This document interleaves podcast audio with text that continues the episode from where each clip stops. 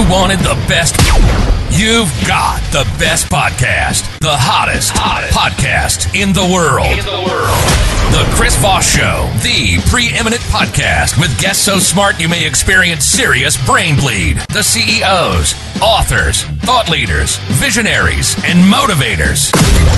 Get ready, get ready. Strap yourself in. Keep your hands, arms, and legs inside the vehicle at all times, because you're about to go on a monster education roller coaster with your brain. Now, here's your host, Chris Voss. Hi, folks. It's Voss here from the ChrisVossShow.com. There you go, ladies and gentlemen. Welcome to the show. We certainly appreciate you guys being here. As always, we uh, are the Chris Voss Show family. the family that loves you but doesn't judge you. At least not as harshly as your mother-in-law, because she didn't like you anyway. Uh, we always have the most amazing uh, authors, minds, billionaires, CEOs, you name it, White House presidential advisors, the smartest people come on the planet come on to this show. None of them are me, of course. That's why we have guests. And they tell us all about their amazing stories, their learnings, their education, their educating all the educating they've been educating on, and they share it with you so you can improve the quality of your life and all that good stuff. Thanks to uh, the, I guess that's our New Year's resolutions, people. The show's up 300% in uh, January. So thanks to all the gym uh, New Year's resolution people who are joining the show. Uh, if you get a chance to refer the show to your family, friends, and relatives, go to goodreads.com forward says Chris Voss. Chris Voss, one on the TikTokity. Uh, Chris Voss, uh, Facebook.com and all those crazy places. You you know the drill with all the plugs. Uh, she is the author of the uh, latest book to come out January 30th, 2024, which is today.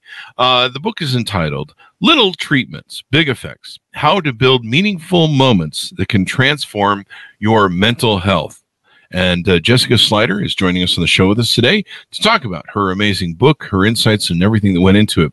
She is a PhD and associate professor of psychology at Northwestern University, where she directs the lab for scalable mental health. Assuming you have it in the first place, I have none of it. Uh, that, that bird flew a long time ago. Uh, she completed her PhD in clinical psychology at Harvard University, her doctorate internship in clinical and community psychology at Yale School of Medicine, and her BA in psychology at Swart. Is it Swarthmore College? Swarthmore, yeah. Swarthmore. There you go. Say that three times really fast. Um, her research on brief, scalable interview, interventions for youth depression and anxiety have been recognized via numerous awards, including the National Institutes of Health Directors Early Independence Award, the Association for Behavioral and Cognitive Therapies, and the President's New Researcher Award, and Forbes 30 Under 30 in Healthcare. Welcome to the show, Jessica. How are you? Thanks so much for having me. I'm doing great. Excited to, uh, for the book release today. There you go. Congratulations. Lots Thank of work you. and pain, suffrage, gnashing of teeth, biting of nails, uh, all that sort of stuff, clawing against uh, chalkboards. Uh, but you're finally here. You've finally made it to the published date. So congratulations on the new book. Uh, give us your dot coms. Where do you want people to find you on the interwebs? Yes, uh, my lab website is uh, schleiderlab.com, S C H L E I D E R.com, but dot org rather. Sorry mm-hmm. about that. And uh, there you can actually learn all about what our lab does in terms of building, testing, and sharing free mental health guides and tools, uh, including several you can access on your own there. I'm also on LinkedIn, uh, Twitter, or X, whatever you choose to call it. Uh, so those are the main places to find me. There you go. So do you think your book can help people? I'm asking for a friend. Uh, do you think people can help your book that have mental health problems like me? Wait, I said a friend, huh? uh, that joke didn't play out right. Regardless uh, of who the target is, yes, I do think so. there you go. It's probably yeah. it's probably more I should read it less and just be hit by it like a bad dog in a newspaper. Don't do that, folks. That's a joke. um, so give us a thirty thousand overview of what your book is and what's inside of it. Yeah. So the rationale for writing this book for me was that our mental health care system is not working. It is not enough. Most people who need mental health support get nothing among those who do access support, this is actually surprising to most people, even in my own field, the most common number of sessions or interactions with care that people get is just one. Oh, wow. So, most commonly, people are getting one session of something and then not being able to return because of financial problems or barriers, structural barriers, whole host of other things. So, there's a real need to figure out how can we build supports that fit how people actually get care and that can actually get something to the many people who would otherwise get nothing. Yeah. Um, so that's where little treatments um, or single session interventions come in. And that's what mm-hmm. I've been studying for the past uh, however many years since my uh, PhD times, um, and what our lab is working to make more accessible to more people to fill in gaps in this system that really isn't serving everybody. There you go. So the little treatments, big effects, just opening a TikTok account, talk about mental health, or how does that work? there you go. so yeah, no, that's a great question though. Like, what is a little treatment? What counts? Um, I think it's important to emphasize that I'm a scientist and something is not always better than nothing. And we can't take that for granted. Um, there are a lot of unhelpful or even harmful somethings out there. Mm. So part of the book is helping the readers identify what is, what are the components of a helpful single session intervention? How can I bring that about in my own life? And how can I seek out more of them so that mm. I can receive help in small but meaningful doses? uh, at various points when needs arise. So I would argue that most things on TikTok um, are not uh, evidence based um, mental health interventions, but it's definitely possible, and our lab has worked on integrating single session digital tools into social media platforms. So we can do that collaboratively, and I'm happy to talk more about how. Uh, but most of the content out there is uh, not intentionally delivered uh, for mental health uh, treatment. There you go. I've seen so many coaches and uh, not all coaches, but I've seen so many coaches and different people espousing mental health advice on TikTok that actually need it very much themselves. well, um, we all at one point or another. Yeah, I don't know. I try not to teach people about anything I don't really know about. And certainly mental health isn't one of them. My, my audience of 15 years is like, he needs it. It's, it's, it's over. Um, my little treatments that my psychologist saw me after one visit was just get a lobotomy and let's just get over with. Because this is just too much work to do here. Well, just, uh, let's give up. Lobotomies are not covered in my book. uh, that's, that's, not what I'm recommending. Uh, hmm. yeah, maybe the sequel, but I'm probably there. not. Um, yeah. so, give us a little bit of history on your background, so people can get to know you better. Sure. What, uh, how you raised? Or what made you want to get into this field? Absolutely. So, I grew up in New York City. Uh, born and raised in Manhattan, New York, um, and twofold are the reasons that I really got interested in this field and ended up writing this book. Uh, one was professional, uh, and one was super personal. Um, the super personal one happened earlier in my life, and I talk about this um, in the book too. But when I was around 12 years old, I really got sick uh, with an eating disorder. And it pretty much took over all aspects of my life really rapidly. Um, medical difficulties, mental health problems, you name it. My uh, parents were, of course, super concerned and they started looking for therapists for me. Uh, but therapist after therapist that they called, all of them had waiting lists that were months and months long. Not super helpful when you need treatment right now. They then looked and maybe uh, residential programs would be helpful. Maybe those are more accessible. They were, but they were also about $1,500 a day. for treatment. Wow. And that's not reasonable for vast majority of the population. So I first encountered the inaccessibility of the mental health care system in middle school. And I dealt with that for years. Uh, about 15 years later, when I was in graduate school, I was still struggling with this because effective treatment was so hard to access. Uh, I signed myself up for intensive treatment again for my eating disorder. And it was in that treatment that like a chance encounter with another patient they said something to me that just boom hit me like a sack of bricks and helped me see things in a different way helped me see what i could do and my capabilities in a different way which totally shifted the trajectory of how my recovery went after that was it Jack Nicholson as good as it gets, where he walks in the room and he goes, uh, "What if this is only as good as it gets?" And then he leaves like that. that kind of turning point is exactly what I experienced. Uh, part of eating disorder treatment is you have these supervised meals um, where you challenge yourself to eat foods that are difficult for you. I did that. Somebody else who was also a fellow patient said, "Hey, what made you try that food today that you said yesterday in group that you could never try?" I said, "I'm never going to be ready." So I decided, why not just do it? And she looked at me and she said, What if that's the whole thing? What if you just do that over and over again? Like you wake up, you do a thing that you think is impossible that you're sure you can't, and then you just start again and try the next day. doing the same thing. And I thought she was ridiculous. Like, wouldn't have taken this long for me to get to this point if that were true. That's oversimplifying it. Then I thought about it more and I was like, man, maybe she's right. Maybe I can do that. Just do a hard thing every day and see how that goes. And I started trying it and it completely worked. Wow. And not that was the sum of my entire recovery, not that that did everything, not that mm-hmm. I couldn't have also benefited from other treatment, but it meant something to me. That moment really mattered. Mm-hmm. And I got pretty fixated on how can we help people make more moments that matter earlier on in their treatment so they're not stuck for 15 years mm-hmm. trying to find something that helps them. And Sometimes you just need that little paradigm shift, maybe, or a little exactly. Tweaking.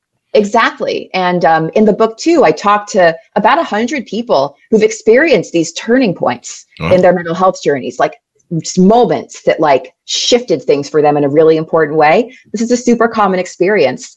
Um, and there are different themes that underlie why people have turning points and when they do. But long story short, if we can bottle what is most common about those turning points within a single session structured intervention or treatment, mm. we can help people heal faster, heal better, and maybe overcome some of the complexities of the system that don't allow people to get treatment uh, mm. in a timely manner. So you uh, think that might be better than shock therapy? Because I know some people uh, need some serious shock therapy. Uh, shock therapy would not be my first line treatment suggestion, speaking as a clinical psychologist. Um, but look, people are helped by all sorts of things, but the bottom line is most forms of treatment aren't accessible at all. Uh. Um, so by creating things that can be broadly dis- distributed, broadly disseminated, like a brief intervention, hopefully we can help more people and reach more folks who are having needs right now. Damn, I was hoping to get you on board for shock therapy. I have a list that starts with part members of my family, but uh, I'll save that for later. Um, so, why do you think uh, most uh, current systems are built to fail? Is it cost? Is it lack of insurance or insurance support? Or is it people don't want to really deal with their problems? there are a billion and a half reasons, but I'll try to highlight some of the biggest ones that I've been mm-hmm. able to identify. One is that we don't have enough therapists. Ah. Uh, we never will if you look at uh, a map of all of the healthcare provider shortage areas in the United States, there's data on this on uh, the Health Resources and Services Administration website, but I'll summarize it.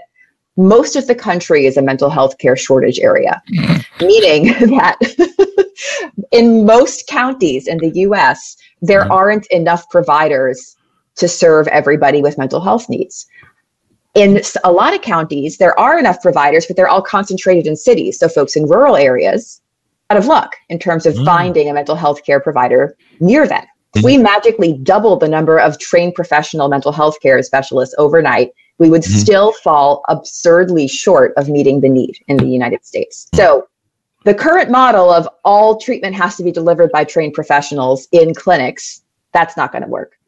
Another big reason um, is that uh, the insurance coverage is totally haphazard. um, there was the Mental Health Parity Act was passed in 2008 in the U.S., but mm-hmm. even there are enough loopholes so that a lot of folks don't have good coverage. Wow. Um, of uh, services that they would really want. Another thing compounding all of this is that psychologists like me, people developing the interventions uh, that are supposed to help people, we've built these interventions that are on average 16 to 20 sessions long. They require people to come back again and again. Wow. But that doesn't match how people actually get treatment. Mm. people come most of the time just once, and on average, about three or four times before dropping out of treatment for a variety of reasons. So, our treatments don't fit how people engage with treatment um, our model of therapist delivered interventions isn't ever going to meet everybody's needs. Um, and most people can't afford it anyway because of lack of insurance. So hmm. it's just a whole mess um, on top of another mess. And there's a real need for new ideas in how we can fill some of these gaps. People need to buy your book so they can get that local treatment. Um, the uh, you, you, explained it pretty well there. There's not enough. There's not enough help for people. I think you just ex- uh, in the rural areas. I think you just explained red states and our crazy politics. Um, America. Um, the uh, do you think that uh, one thing we talked about during COVID with a lot of people on the show was, I think after COVID, like this whole country needs to be assigned a psychologist. Everybody in it after surviving COVID, because uh, I think that broke a lot of people's mental health. I'm not even sure I'm right after all all of COVID. I wasn't right before, so I think we're pretty solid on that one. so do you think maybe we need uh we need we maybe we need a nationalized uh, mental health thing for people where they can didn't we used didn't it wasn't it before Reagan or uh, up until Reagan we had a lot of sanitariums and local health things. Mm-hmm. I, mean, I had teenage friends that I don't know if they were really going off the deep end or if it was drugs, but they would get committed to the local asylum. Somehow I dodged all that. Um, yeah. I saved my mental health problems till later in life. That's what I did. I'm saving, but uh, that I guess that all there used to be a network of that, and it all got taken apart by, I believe, the Reagan administration. Yeah, so that's actually something I go through in the first chapter of the book mm-hmm. because the history of mental health care in the US gives you a sense of how stigmatized it's been, how mm-hmm. underfunded it's been, and how we never really gave it a chance yeah. succeed. Yeah because of how the investments have gone with that. But you're absolutely right. There were asylums where people were committed. So out of sight, out of mind. That was the way of dealing. Now you're talking about Congress, right? Asylums that people are committed. that's a different category. Oh, uh, they need to be assigned some psychiatrists. That's for sure. All of them. Um, and the Reagan administration, you're right, um, went against those asylums and tried to push for community based interventions. Oh. Problem is, they didn't fund those community based interventions properly. So all the people who were in the asylums either weren't really getting the treatment they need in their communities or ended up in jail. And oh. now jail is the most, the largest mental health care system in the United States. Yep. Um, and so we've ended up in this situation where just because of chronic underfunding and stigmatizing people with mental illness and kind of putting it over there instead of integrating it with physical health care it's gotten to a breaking point. And you're totally right about covid. I think for a lot of people that uh, made it a lot clearer what the gaps in the mental health care system were because the needs were so much higher for so many folks. Um, so it's definitely gotten more attention in recent years uh, but the problems are really old decades centuries old. Yeah anxiety depression um, suicide rates are really high. I think yeah. still, uh, divorce rates are really high. Uh, I don't know if that's a issue of a mental breakdown or not, but I don't know. Maybe it is. Um, so you talk about neuroplasticity and the single session mindset uh, for teens on how yeah. helping them work through anxiety and depression. Um, and every time I put one one of these teens up for adoption, um, so how does the what does the neuroplasticity means in the yeah? So that's referring to how, like, if you think about a single session intervention, I think the first question that comes to mind is what do you do in one session that could actually matter, that could mm-hmm. actually make a difference? Uh, and our research in my lab has investigated this a lot. And we've figured out uh, that there are certain common elements that single sessions tend to have when they're helpful. One of those common elements is teaching about how all of us, all humans, are built scientifically, neurologically for change. Um, and neuroplasticity references the brain's ability and, in fact, the brain's constant uh, desire to update itself, to shift and adapt to the environment that's around it. And that's how all of us are designed from an early age. We're absorbing tons of information and our brain is taking it in and adapting to the environment. That's how we learn to read. That's how we learn to socialize. All of it is based on the brain's constant ability to change. Mm-hmm. So, in these single session interventions, a lot of them are online digital self help tools. So, they don't even require a therapist. Mm-hmm. What we do first is we tell people about the brain and about its ability to change. Mm. A lot of the time, folks who are experiencing depression or anxiety or a different kind of mental health problem, they experience those symptoms, those difficulties as just part of who they are. I am depressed. I, that's just part of me. It's never going to change. That's just how I am. That pretty much cuts off all possibility of getting better. Because if you think this is just a permanent part of who you are and your personality, mm. why even bother trying? So the first thing we do in these single sessions is teach people why change is a fact of life, including mm-hmm. the experience of depression or anxiety. Simply because of how the brain works, those symptoms, those difficulties you're experiencing are not permanent. They mm-hmm. feel permanent because that's what depression does to you, but real actually they're not.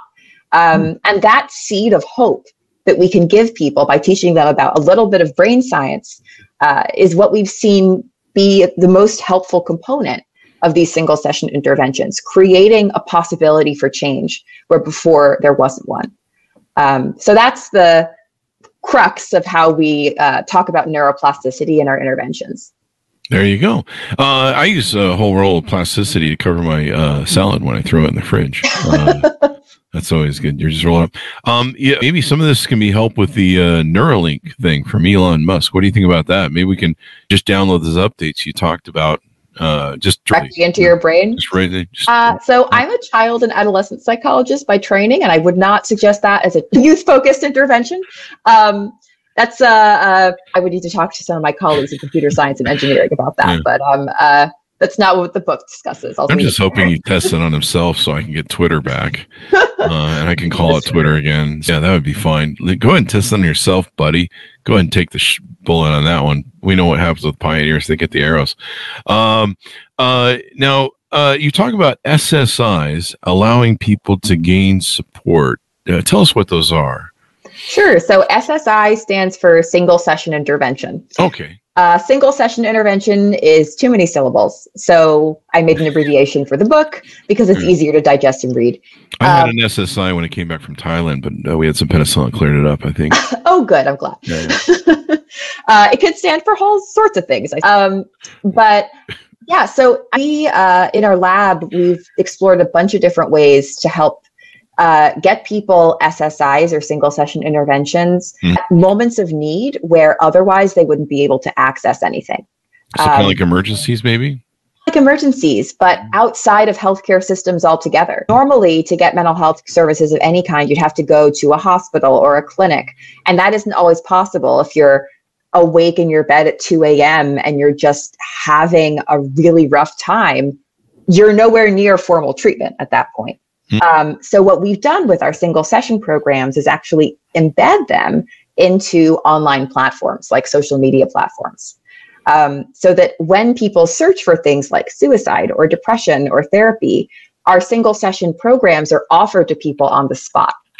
Um, and this is called uh, just in time intervention, uh, a program that's offered exactly when people identify some kind of need uh, mm-hmm. for guidance or support. Mm-hmm. And through that, we've reached tens of thousands of people um, through social media platforms uh, at their moments of crisis or moments of asking for help in, in some way for their mental health. Mm-hmm. And that's what I mean by filling in the gaps of the system. Um, yeah. Otherwise, those folks would be stuck with nothing. Uh, yeah. Uh, and they're kind of an emergency situation where they need exactly. help right away. Yeah. And uh, that's why even on social media, sometimes they're crying out for help. You, you know, you just ping them and go, Hey, you okay there? You need a yeah. hug there, buddy? What's exactly. going on? Um, what do you think of telehealth? You talked earlier in the show about how a lot of stuff, uh, rural areas don't have enough support and, yeah. uh, watching Fox News. Um, what do you think about telehealth? Is that an effective way to get treatment? Yeah, telehealth is fantastic. And I'm not glad, but relieved that the pandemic created an opportunity for it be- to become the norm. Yeah. Um, because it was always an issue of difficulties with transportation, getting to the physical clinic where you could get treatment. So the fact that more therapists and more states are offering telehealth options for therapy is absolutely fantastic. At the same time, we have a shortage of therapists. So even with telehealth, there aren't going to be enough therapists to see everybody, even if 100% of folks decided to see a therapy uh, to see a therapist over a Zoom session. Um, so it's a solution, but it's not going to fix the entire system on its own. Wow. The good news is that data shows that telehealth uh, based therapy versus in person just as effective. So that's a great thing, and I think we need to keep it. It has to be here to stay, and I think mm-hmm. it is. But we also need other things to fill in those gaps. It sounds like we need something really big, like a macro level, where we have a presidential uh, ordainment or mandate or package deal, some sort of thing that says, "Hey, you need to try and make it so that everyone can get maybe easier access to mental health, or maybe have a national website where people can go to, other than WebMD, where you just go there and you just every time I go to WebMD, I pull whatever my search is and my conditions, and like you were dead five days ago, and I'm like, That's not Yeah. very helpful at this point in time. WebMD causes a lot of problems. it does. It's you're like I have syphilis. Oh wait, I, I just I don't know. I had a headache. Um, but uh, maybe we need like a nationalized uh, thing like that where I think that's right. I don't have a public health system for mental health. Mhm. And that's exactly what we need. Um, when 50% of adults with mental health problems and 80% of kids with mental health problems are accessing nothing wow, for their difficulties, it's clear that we need to think more broadly than just traditional systems of care. We need to get more creative with how we're reaching people. Um, wow, and that's one of the ways I think single session approaches can be helpful, uh, both digital single sessions and single sessions that can be offered by non professionals like peers, um, which I think is a really untapped and promising way of getting this uh, support to reach more folks. It's uh it's an interesting thing because you can just go on social media and see a lot of people that need mental health. I think half the people listen to me know I think they're like he needs some help, but uh, that's why I do the show is so I can get free mental health. and get- I get people like yourself on to give me ideas and great books to read, and then I can try and fix myself. Um, so that's, that's the whole reason we do the show uh, is to fix Chris's Whatever health. Yeah, yeah. Some people grow up and become psychiatrists because they got to fix all their childhood trauma. I just do the show um, and it, it actually does help. Uh, all jokes aside, um, what are some other things we haven't talked about you want to tease out to people in your book to pick it up? Yes. Uh, the a lot of the single sessions that we talk about um, aren't just things that you have to go uh, seeking out at a formal therapist office, right? They're things you can do right now today. Um, and at the end of the book, uh, we include some, or I say we because I'm used to it, but I wrote the book. So I, um, in science, you always have like a million co-authors that you publish with because everything's a team effort. So got to get into the author mindset, not the scientist mindset. Peer review. Um, yes. Uh, but at the end of the book, I add some exercises, some uh, self guided activities that are Mhm. drawn from my lab's evidence based single session programs uh, that you can use over and over again. They're recyclable. Uh, to take one small but meaningful step towards a direction that matters for you. Because ultimately, that's what single sessions are good at helping you do. They're good at helping you take the best next step for yourself Yeah. um, whatever that is, uh, in whatever moment that you're in.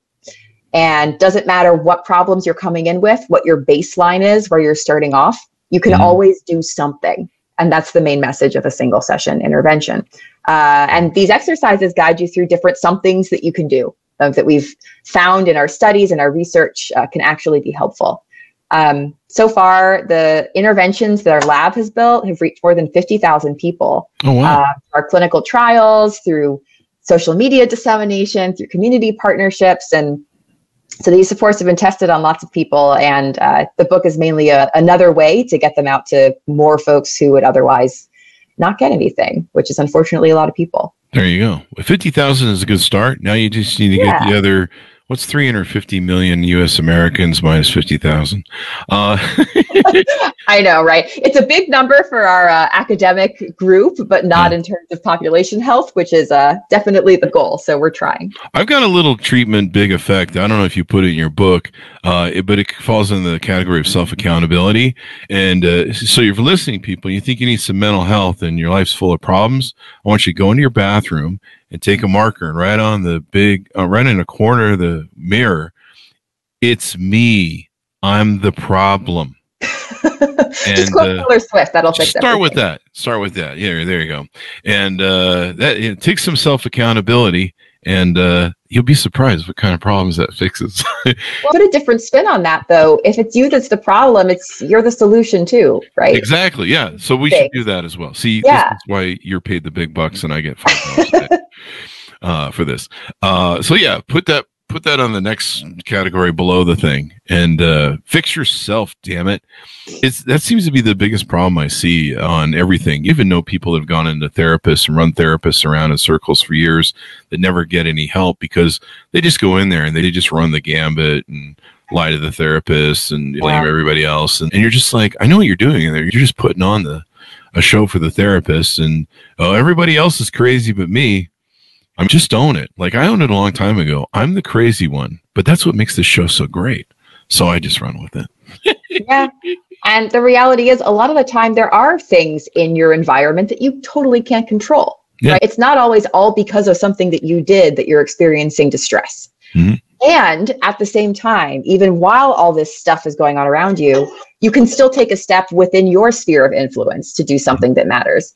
So even if it is other people being terrible, maybe that's true. But also, you can do something for yourself to give yourself space from those people, to help yourself engage in things that you care about.